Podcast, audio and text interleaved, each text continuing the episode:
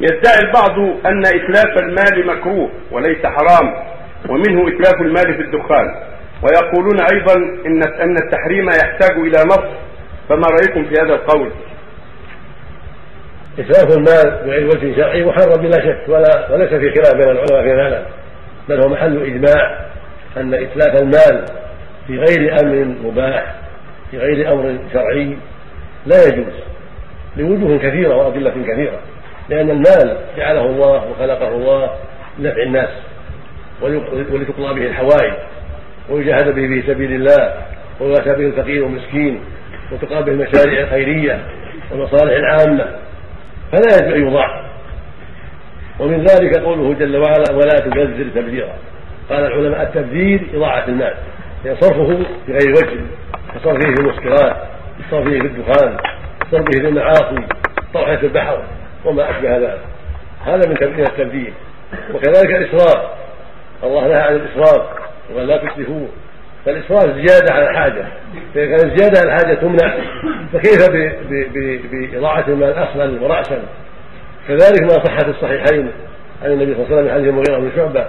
أن النبي صلى الله عليه وسلم قال إن الله يكره لكم والله قد يسخط لكم قيل وقال وإضاعة المال. وكثرة السؤال. فأخبر أن الله يسخط لنا قيل وقال. وكثرة السؤال وإضاعة المال. فالله الذي يسخط هذا وما سخطه الله لنا يجب على تركه. في أدلة كثيرة غير هذا نعم الحكم كان صرفه في الدخان والمسكرات؟ لا ريب أنه من التبذير ومن الحرام. لا شك في ذلك. مع ما هو متقرر ومعلوم من كون الدخان من الخبائث الضارة. والله سبحانه إنما أباح الطيبات حيث قال عز وجل يسألونك ماذا أحل لهم؟